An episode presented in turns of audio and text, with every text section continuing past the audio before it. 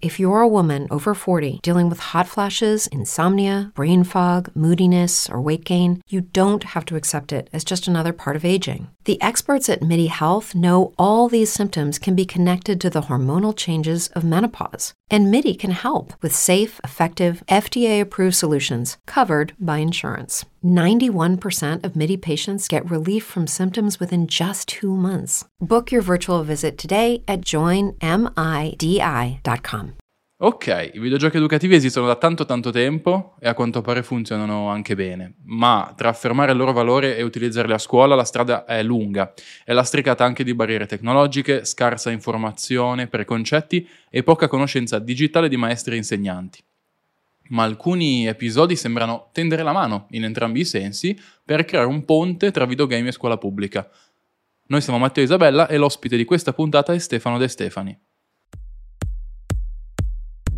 Good Game è la serie di podcast in cui cerchiamo le connessioni tra videogioco, formazione e lavoro. Ne parliamo con professionisti, curiosi e giocatori virtuosi per scoprire perché giochiamo, cosa impariamo facendolo e come può esserci utile nella vita professionale e privata.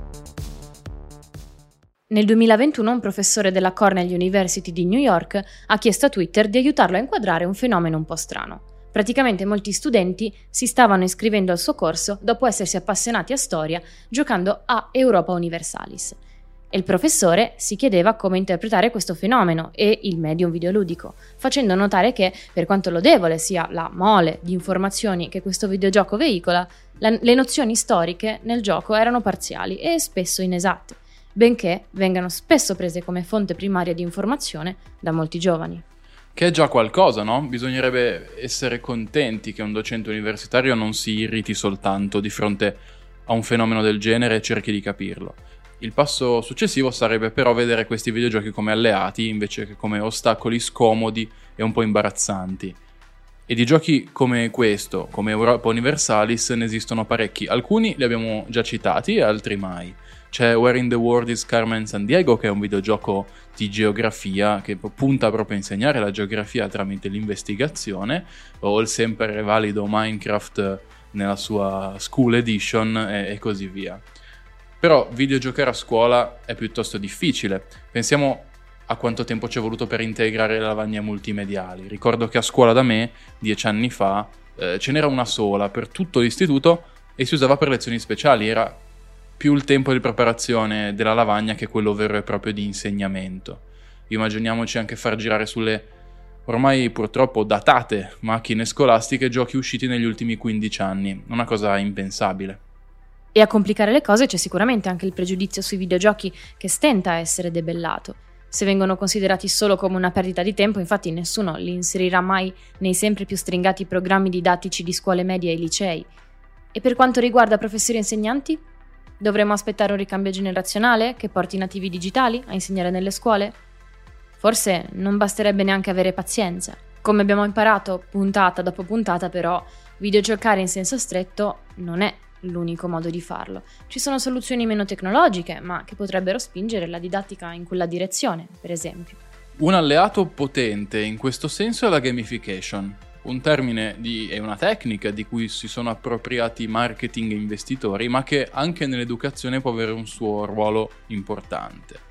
Proviamo a immaginare, ora che la sensibilità verso la didattica a distanza è cambiata per forza di cose e di virus, eh, a lezioni online e in presenza dove però c'è una forte componente giocosa, con elementi presi dal videogioco e portati su piattaforme più familiari a docenti e insegnanti. Così con tecnologie e competenze digitali meno avanzate sarebbe comunque possibile utilizzare l'esperienza interattiva del videogioco insieme al potenziale della socialità digitale, introducendolo con delicatezza nell'anchilosato mondo dell'istruzione pubblica. Ne abbiamo parlato con Stefano De Stefani, animatore sociale che si occupa di lavoro con i giovani e sviluppo di comunità, con un'attenzione al ruolo degli spazi. Ha un bel esperimento di gamification a tema ambientale da raccontarci.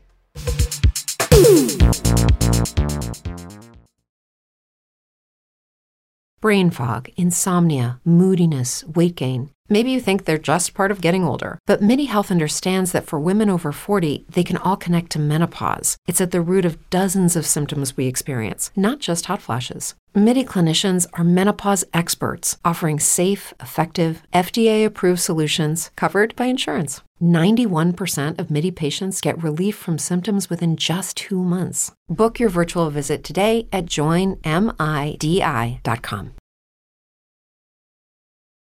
Stefano, parlando con te, preparando la, la, la, la puntata, eh, ci, è, ci, è, emerso questo dettaglio qui, no? Abbiamo fatto tante puntate eh, con, con, formatori, perché abbiamo la fortuna di avere attorno a noi tanti formatori, cosa fondamentale in un progetto che si occupa di gaming e competenze.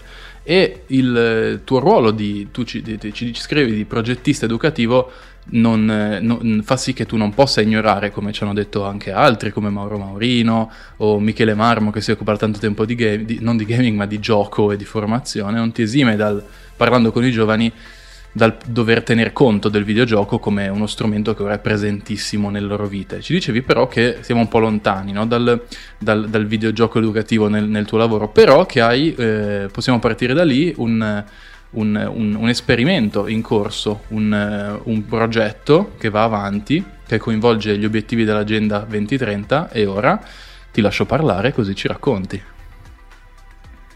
Sì, grazie. Allora, grazie a tutti per l'invito. Mm, ma il, diciamo che il tema eh, del gioco mi, mi, appassiona e mi interessa. Purtroppo le mie competenze digitali non sono così evolute da, uh, non stanno al passo con, la, con, con il mio interesse, quindi cerco di, cerco di, allineare le cose, ma non sempre, non sempre ci riesco. Eh, però appunto con, uh, con, il lavoro che faccio riesco a, a compensare le mie incompetenze con, con le reti e, e, quindi ad avere dei, dei validi contatti che, che, mi ci consentono poi di, di mettere in piedi cose anche che non avremmo mai immaginato di, di poter o di, di, saper fare. In particolare uh, l'esperienza appunto che, che, che, vi propongo insomma è un po' quella di eh, riportare i, mh, mm, le tecniche della, della gamification eh, nei laboratori scolastici. Eh, questo perché appunto con, eh, con l'epoca del, del Covid eh, abbiamo dovuto dire, rivedere le modalità di interazione con i ragazzi e la, la distanza eh, ci ha messo in discussione nelle modalità di coinvolgimento classiche eh, dei ragazzi e degli studenti. Eh, perché appunto la, l'interazione tramite lo schermo si avvicinava molto di più alle logiche del, del videogioco eh, che non alle logiche classiche appunto dell'interazione tra, tra corpi, emotiva, anche al controllo della, della situazione. Eh, soprattutto il controllo dell'ambiente, che è una delle cose che sono fondamentali del setting nel, nell'azione animativa, eh, veniva meno. Quindi avremmo dovuto escogitare dire, dei, dei, trucchi per eh, appassionare i ragazzi a tal punto da essere catturati da ciò che stava davanti a loro. E quindi ci siamo fatti aiutare, naturalmente per fortuna qui in Polesine c'è una, eh, mi permetto di nominarlo insomma perché penso che la, il suo contributo sia stato fondamentale anche dal punto di vista degli, degli spunti. Stefano Tamascelli che ha proprio una, una società è responsabile di una, una società di, di, gaming che ha sede in Svezia e lui ci ha fatto una amichevole consulenza insomma per individuare quali potessero essere tutti gli elementi dire, di ingaggio e anche di premialità che avrebbero consentito poi ai ragazzi di, di appassionarsi a, a, questo gioco. Il gioco sostanzialmente eh, che, che, noi dovevamo ideare eh, prevedeva che eh, um, dovessimo raccogliere dei dati legati ai comportamenti dei, eh, dei ragazzi eh, in generale l'obiettivo era eh, raccogliere, in, insegnare ai ragazzi la cultura del dato. Ok, e quindi che, che ogni elemento, sì, questo, questo, progetto è legato a, alla, rete degli urban, a, alla rete degli Innovation Lab della, del Veneto, eh, che appunto ha vinto anche il premio, della, della premio Agenda Digitale eh, di quest'anno. E questo circuito eh, prevede appunto che eh, la raccolta dei dati e tutta una serie di azioni rivolte ai cittadini permettano poi di eh, come dire, educare la cittadinanza a come dire, a conferire una serie di informazioni che poi servono alla pubblica amministrazione per attivare politiche che, eh, come dire, che siano conseguenti a quelle che sono le, come dire, le analisi che, che vengono condivise con i, con i, cittadini. Noi, dovendoci occupare della parte rivolta a, ai, ai più piccoli, abbiamo provato ad immaginare perché dovessero essere motivati a darci delle informazioni.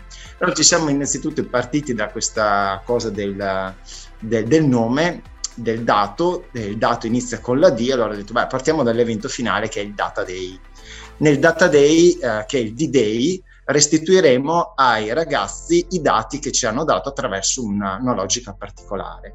La logica particolare era questa, cioè quella di eh, chiedere eh, loro di affrontare i temi dell'agenda 2030 attraverso una serie di sfide. Queste sfide eh, consistevano nel, innanzitutto nello sfidarsi tra classi, ogni classe si sarebbe data un nome, non conosceva quali, di quali classi e di quali scuole si trattasse, ma sapeva solo che avevano, che avevano dei, nomi, dei, nomi, strani, gli, astro, gli astrocinefili, piuttosto dei nomi abbastanza assurdi, insomma. E, ehm, sì, sì, esatto, parliamo di bambini di quarta e quinta elementare. Sì, sì, sì, giovanissimi, eh, cattivissimi però, eh, perché quindi spoiler sul, sull'esito del gioco.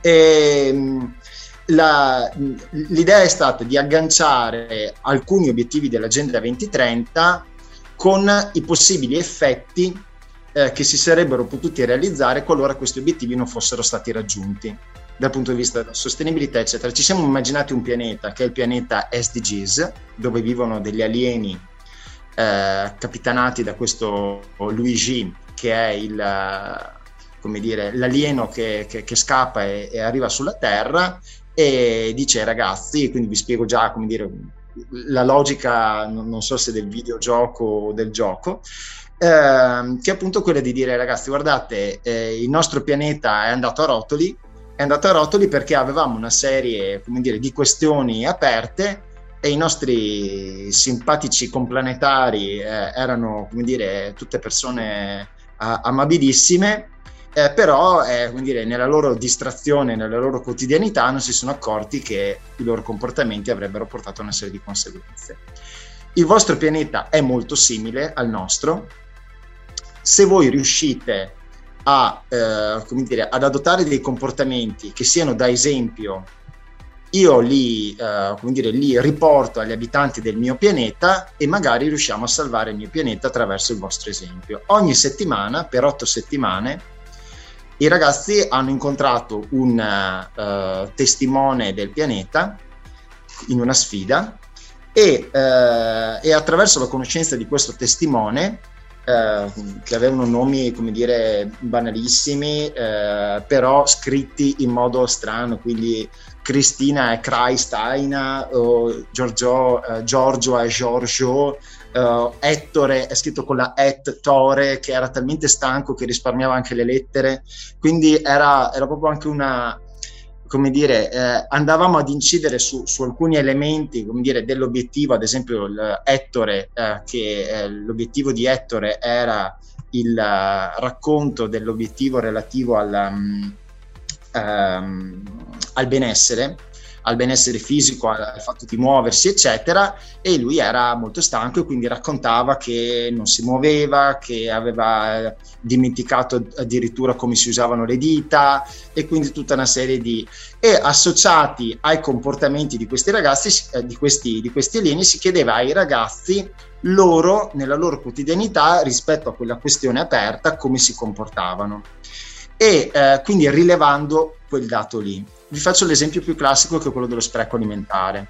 Lo spreco alimentare è eh, nel nostro pianeta si mangiano i sassi eh, perché sono finite le risorse. Ok, eh, avete mai pensato a, quanti, eh, a quanto cibo lasciate nel piatto? Quindi il primo dato, eh, dato percepito. I ragazzi dicono, boh, eh, in un pasto lascio un quarto del piatto. Benissimo. Allora, per una settimana controllate quanto cibo lasciate nel piatto. Allora è stata data una scheda con tutti i pasti della settimana e in questa scheda era una raggiera a 8, a 8 fette. Per ogni pasto dite qual è la percentuale di cibo che lasciate nel piatto e quindi lì rilevano il dato. La settimana dopo, eh, con una serie di istruzioni, i eh, bambini vengono invitati a, eh, a riflettere sul dato. Diciamo, ma avevate consapevolezza che ehm, tre porzioni a bambino, tre frazioni di porzione a bambino per 20 bambini sono x porzioni che moltiplicate per rappresentano un numero molto più alto. Provate a ridurre lo spreco in la prossima settimana del 20%.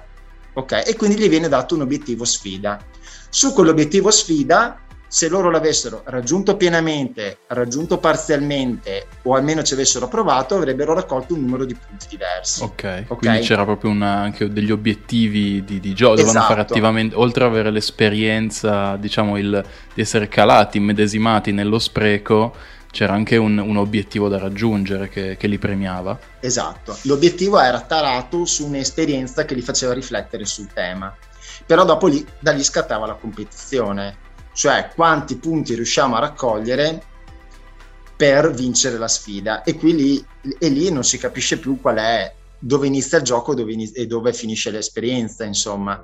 Perché eh, i, i, ragazzi poi hanno combinato hanno combinato le due cose e tra l'altro hanno raggiunto quasi tutti gli obiettivi che noi gli abbiamo proposto e anche ampiamente raggiunti alcuni di loro sono proprio andati fuori controllo, hanno raggiunto l'obiettivo del 50, del 60% rispetto a quello che proponevamo loro sul, sul riuso, sul consumo dell'acqua, eccetera, eccetera. E sulla base dei punti che avrebbero raccolto avrebbero vinto le schede stampate dal nostro, dal nostro Makers Lab con, eh, prodotte con il laser cutter avrebbero eh, vinto le card eh, dei personaggi del gioco. Quindi con la nostra illustratrice abbiamo fatto tutte le grafiche originali, i ragazzi vedevano il personaggio e se vincevano quella sfida vincevano anche il personaggio. E poi su una classifica che, che veniva messa online loro vedevano proprio quali erano i livelli di settimana in settimana di avanzamento delle varie squadre e quindi sulla base di questo eh, sapevano che dovevano come dire, aumentare il proprio livello di impegno e di sfida per riuscire a raggiungere gli obiettivi. Arrivo sul finale, nel Data Day abbiamo visto in presenza tutte le scuole dove eh, non solo le abbiamo premiate sulla base del numero di punti che avevano raccolto, ma abbiamo riaggregato tutti i dati, li abbiamo trasformati in dati che venivano traslati sulla, eh, sulla durata di un anno e sulla popolazione italiana. Quindi se, tornando allo spreco di cibo, in una settimana siamo riusciti in una classe a eh, risparmiare, qua ho proprio il dato, se volete, se volete ve lo leggo perché è, è interessante. Scusate un secondo. Ecco, la sfida 1 che è proprio quella del, dello spreco alimentare.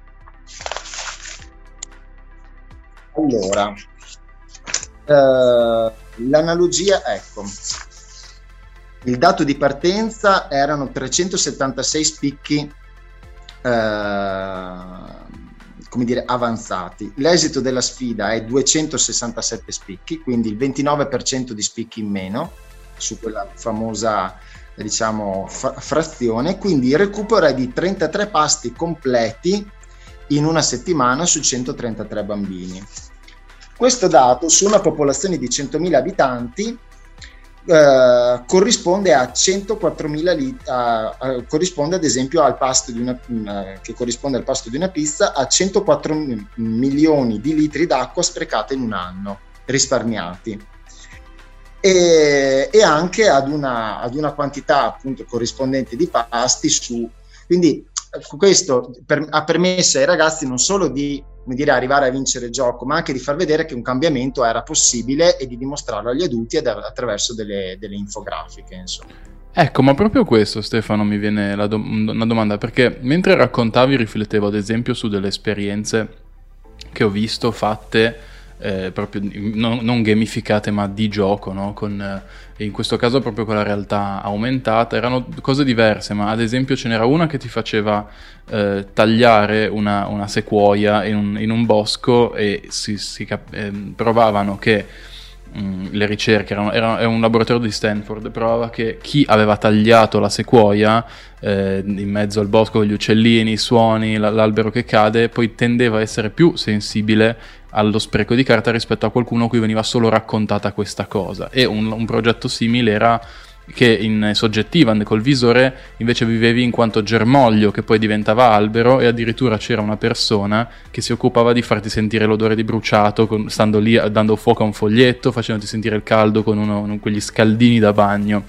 Mi chiedo se eh, avete capito se, questo, se, se, se eh, farli giocare in questo senso è più... Um, cioè, no, eh, a, a lo, diciamo chiaramente non avrà lo stesso effetto, saranno effetti un po' diversi, entrambi efficaci, ma eh, il fatto che ci sia una competizione, un, un obiettivo, riesce a... Eh, non, è, eh, non li, dis- li, distrae dal, dal, dal, dal um, dalla questione etica oppure riesce a, a, farla entrare più forte a livello eh, di, di, di, percezione e poi di, di, convinzione, quindi poi si diventa più ecologisti avendo, avendo concorso in questa cosa?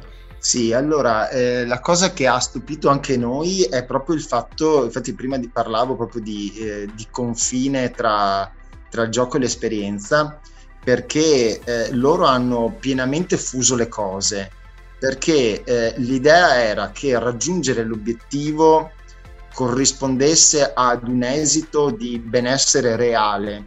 Quindi per loro le cose, come dire, si, mh, si, si sovrapponevano ci siamo accorti di questo perché quando noi, eh, come dire, nella premiazione finale abbiamo fatto loro alcune domande così, citazioni su cose che avevamo raccontato eh, per, proprio per mh, aprire le sfide, tipo un personaggio che si lava con le bottigliette di plastica perché gli piace sentire il rumore della plastica che scrocchia, e, ok? Quindi questo piacere sonoro però provocava una serie di altri, di altri effetti.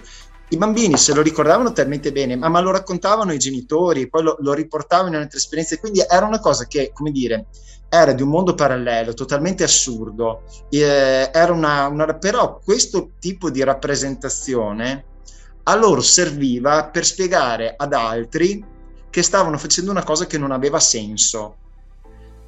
Ok. E, e questo loro l'hanno, l'hanno, preso pienamente. Hanno dovuto elaborare anche per dirlo agli altri, no? Quindi sì, sì, esatto. Si sono calati nella, nella parte. Quindi i risultati ce di questa... Ce l'hanno restituito i genitori, perché ah, poi abbiamo okay. fatto un'esperienza anche dove i bambini sono andati a raccogliere dati in giro per la città, facendo le stesse domande, eccetera cioè i genitori ci hanno detto ma i bambini sono, sono, sono scatenati, arrivano a casa e vogliono come dire, raccogliere, raccogliere punti, ma raccogliere come dire, eh, cambiamento, cioè perché han, hanno associato l'idea di punto all'idea di cambiamento, questa cosa qua l'hanno, l'hanno effettivamente... È, è molto, questa cosa che, che, racconti è molto potente perché l'idea che il punto è, è associato al cambiamento, quindi che, che, ci sia la possibilità di, di rendere... Di, di associare il, il, il, senso di piacere e di benessere che ti dà fare punto, che è una questione tutta del gaming, con quella invece dell'essere responsabili e sostenibili è importante. Mi chiedo, ad esempio, se si potesse, questa cosa che dici, del dover rendere conto ai genitori, comunque del coinvolgere, del, del far raccontare ai bambini, ai, ai propri, mh, alle proprie figure di riferimento, un'esperienza di gioco, eh, magari di videogioco, magari sarebbe potente, no? Perché questa, questa cosa che tu dici, se trasposta nel videogioco, sarebbe, sarebbe molto interessante. Isa? E infatti poi mi hai rubato le parole di bocca. eh, volevo, volevo appunto chiederti una domanda anche un po' provocatoria, anche se vuoi trasformare questa esperienza, immagino che fosse stata fatta in presenza, in un videogioco Uh, è controverso oppure è una cosa estremamente innovativa, valida, che ha senso, che ha senso provare a mettere sul campo? Eh, cosa ne pensi e ci hai mai pensato? Allora, in realtà noi l'abbiamo pensato in, in, in, in presenza, ma l'abbiamo realizzata come se fossimo un videogioco, perché l'abbiamo fatta tutta durante il periodo invernale quando c'è stata eh, il ritorno. Quindi noi abbiamo dovuto produrre poi tutta una serie di eh, pacchetti online anche con StreamYard eh, facendo delle, dire, delle, delle, delle, finte dirette dove abbiamo fatto il, il, il, telegiornale dallo spazio dove venivano presentate tutte queste cose sotto forma di notizie eccetera. Quindi abbiamo creato tutta una serie di moduli che sostanzialmente erano i moduli del videogioco anche gli schermi, livelli, eh, era, proprio, era, proprio, pensata diciamo in quella modalità. Eh, in realtà l'avevamo pensata come una progressione. Poi quando eh, l'abbiamo dovuto realizzare a distanza, l'abbiamo presentato in maniera, come dire, ra- ramificata e già costruito dall'inizio nelle sue possibili evoluzioni a seconda delle scelte che poi avrebbero fatto i ragazzi. Quindi diciamo che l'ipotesi che questa cosa si possa essere un videogioco, diciamo, con altre modalità è una ipotesi che, che internamente abbiamo fatto. Poi è chiaro che dire, ci sono delle questioni di budget perché quando portiamo i ragazzi nel, nel nostro mondo, eh, come dire, eh, i ragazzi sono più accondiscendenti dal punto di vista della, come dire, della presentazione. Nel momento in cui tu usi le logiche che sono quelle del chiamiamolo del, del, video, del videogame, dico classico tra virgolette, eh, lo, lo, sono molto esigenti. E, e, quindi essendo molto esigenti tu non puoi avere un gioco che non è performante e, e che ha come dire, una serie di limiti perché i bambini mm, sono spietati i bambini dicono è meglio l'altro su questo, su questo è stato molto chiaro il nostro consulente ha detto non fate eh, non fate la baracconata, ha detto perché, eh, perché dopo questa, come dire, i bambini vi sgamano subito, insomma, se non siete del campo. Quindi, quindi prendete quella cosa lì, ma state nel vostro. Finché state nel vostro, sono i bambini a cogliere le somiglianze e a starci, ma nel momento in cui voi andate nel loro territorio, loro vi sgamano subito. A proposito di territori, mi veniva in mente di, di chiederti, perché appunto, avendo letto nella tua bio che ti ti, ti, fai molta attenzione agli spazi no? sociali, di innovazione sociale e che sono spazi prevalentemente fisici, analogici, però in questo caso avete dovuto sperimentare invece lo spazio eh, digitale, cioè di, arrivare tramite contenuti multimediali invece che con la presenza e mi, mi, mi interessava molto quello che hai detto sul fatto della non linearità, della ramificazione, perché se, che è bello, no? forse il fatto che il digitale consenta Forse dimmi tu, che sei esperto di questo, se è un'analogia con lo spazio fisico che non è lineare, mentre la formazione classica è lineare, la lettura è lineare, l'ipertesto, internet e lo spazio fisico non lo sono. È stato secondo te un vantaggio questo per, per provare modelli di educazione che simulassero un po' di più la presenza? Ah, allora, un elemento che, che, dire, che, che è sempre e non è mai lineare è l'identità eh, nel senso che l'identità è, è, punto. Quindi non la puoi, non la puoi collocare temporalmente o spazialmente. Eh, faccio un esempio classico. Quando, sono, eh, quando c'è stata sempre la pandemia, eh, la prima cosa che ci si è immaginati degli spazi fisici, dei circoli, dei centri di aggregazione, eccetera, ecco adesso, come dire, ci, ci si disaffezionerà da questi spazi perché comunque c'è una lontananza, c'è una... La cosa invece che si è vista è che questi spazi, come dire, hanno eh, non solo da un punto di vista, dire, emotivo si è mantenuto un legame, ma nel momento in cui eh, attraverso Zoom, attraverso tutti gli altri strumenti di incontro eh, di, di varia natura, eh, poi si sono continuate a fare prima gli, dire, gli, incontri classici anche di gioco, ma poi eh, le conferenze online, eccetera, eccetera. Quello che, che, che, che rimaneva forte era che l'identità dello spazio continuava ad essere presente anche se nello spazio non c'eri. Cioè, se il eh, centro culturale X organizzava una conferenza, in quella conferenza lì si respirava l'identità culturale di quello spazio, anche se eravamo online, perché quell'identità andava oltre le mura fisiche dello spazio, quindi quel potenziale lì, in epoca post-Covid, è un potenziale che eh, stiamo iniziando a, eh, come dire, ad accelerare perché è, è qualcosa, eh, come dire, che prima tutto ciò che stava oltre lo spazio veniva un pochino vissuto come una, una minaccia che lo depauperava. Adesso invece eh, l'identità dello spazio è in grado di andare, come dire, abbiamo sperimentato che è in grado di andare talmente oltre le sue mura fisiche da connotare tutta una serie di altre esperienze e da, da renderlo diffuso per, per, definizione. Non so se sono riuscito a. Penso di sì, e penso che, che questa, questo punto di vista sia, sia, ottimista in senso buono sul fatto che con, anche nel videogioco e, in generale, diciamo, nel, nel, nel muoversi nel, nel, digitale, che sia 3D o, o, a schermo, si possa mantenere l'identità e, la, la, e quindi la connessione con la versione fisica di qualcosa, no? Quindi se c'è un, un'identità spaziale fisica, il fatto che, che si riproduca, che, che, venga mantenuta online, dà speranza, giusto? sì, noi abbiamo fatto addirittura un, eh, appunto io che nel, nel mio percorso di ricerca con l'università stavo facendo un'esperienza proprio sugli spazi, eh, ho visto crollare tutto il mio progetto di ricerca perché non potevo più andare e quindi avevo costruito tutta un'ipotesi sul fatto che la fisicità, l'essere lì, eccetera, eccetera. Questa è crollata e la tesi è stata rifatta e abbiamo fatto un convegno l'anno scorso con l'università, adesso faremo la seconda, la seconda edizione che si chiama Spazi Ibridi. E sul sito spaziibridi.it c'è insomma anche tutto lo storico di, tutto, di come si è evoluta questo tipo di esperienza perché proprio la dimensione dire, della rete è un'ulteriore dimensione però della fisicità dello spazio che lo, lo correla, quindi non è una limitazione che lo rende impalpabile, ma è una dimensione attraverso la quale si, si innesta e si con gli altri. Quindi alla fine la, la, anche il, il gioco che, che, avete condotto sugli SDG con, con queste classi ele- delle elementari, delle scuole elementari, sembra essere proprio un come dire, la prova di questa cosa qua che ci stai raccontando. Esatto. Grazie Stefano, direi che abbiamo tutto, abbiamo tutto il materiale. Grazie mille. Grazie a voi.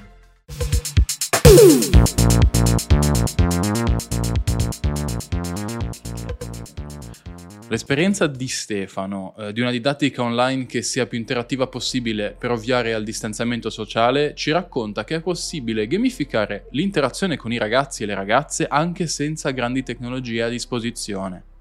Se pensiamo che il videogioco ci consenta solo di vivere esperienze di fantasia o ambientate in posti sperduti del mondo, qui invece abbiamo la prova che si può giocare anche su aspetti della vita comune, senza aver paura che vengano presi poco sul serio. È il caso infatti della gamification, di cui abbiamo parlato con Stefano, che incentiva a prendere consapevolezza che l'ecologia è fatta anche di responsabilità individuale, che è un concetto che sembra di difficile comprensione a tanti e che potremo rendere più intuitivo grazie all'immedesimazione, per esempio, che il gaming ci regala. Good Game Italia è anche un think che a ottobre 2022 coinvolgerà professionisti del videogioco, creativi, formatori e recruiter, ma soprattutto il tuo punto di vista e le tue idee. Come? Scoprilo su goodgameitalia.it e su civiltàdigitale.com. Trovi il link in descrizione per partecipare agli eventi. Ah, seguici anche sui social, ci trovi su Instagram e cercando l'hashtag GoodGameItalia. Civiltà Digitale e Good Game Italia sono sostenuti da Relatec, GameStop Italia e Teoresi Group. Good Game è un podcast di civiltà digitale, prodotto da Exidea, scritto da Matteo Bodra, cura editoriale di Carolina Tardito Baudin e Isabella De Biasi, supervisione e montaggio di Roberta Carrera, produttore esecutivo Pierpaolo Alessio. Brain fog, insomnia, moodiness, weight gain. Maybe you think they're just part of getting older, but MIDI Health understands that for women over 40, they can all connect to menopause. It's at the root of dozens of symptoms we experience, not just hot flashes. MIDI clinicians are menopause experts offering safe, effective, FDA approved solutions covered by insurance. 91% of MIDI patients get relief from symptoms within just two months. Book your virtual visit today at joinmidi.com. Without the ones like you, who work tirelessly to keep things running, everything would suddenly stop. Hospitals, factories, schools, and power plants They all depend on you. No matter the weather, emergency, or time of day, you're the ones who get it done. At Granger, we're here for you with professional grade industrial supplies. Count on real time product availability and fast delivery. Call clickgranger.com or just stop by. Granger for the ones who get it done.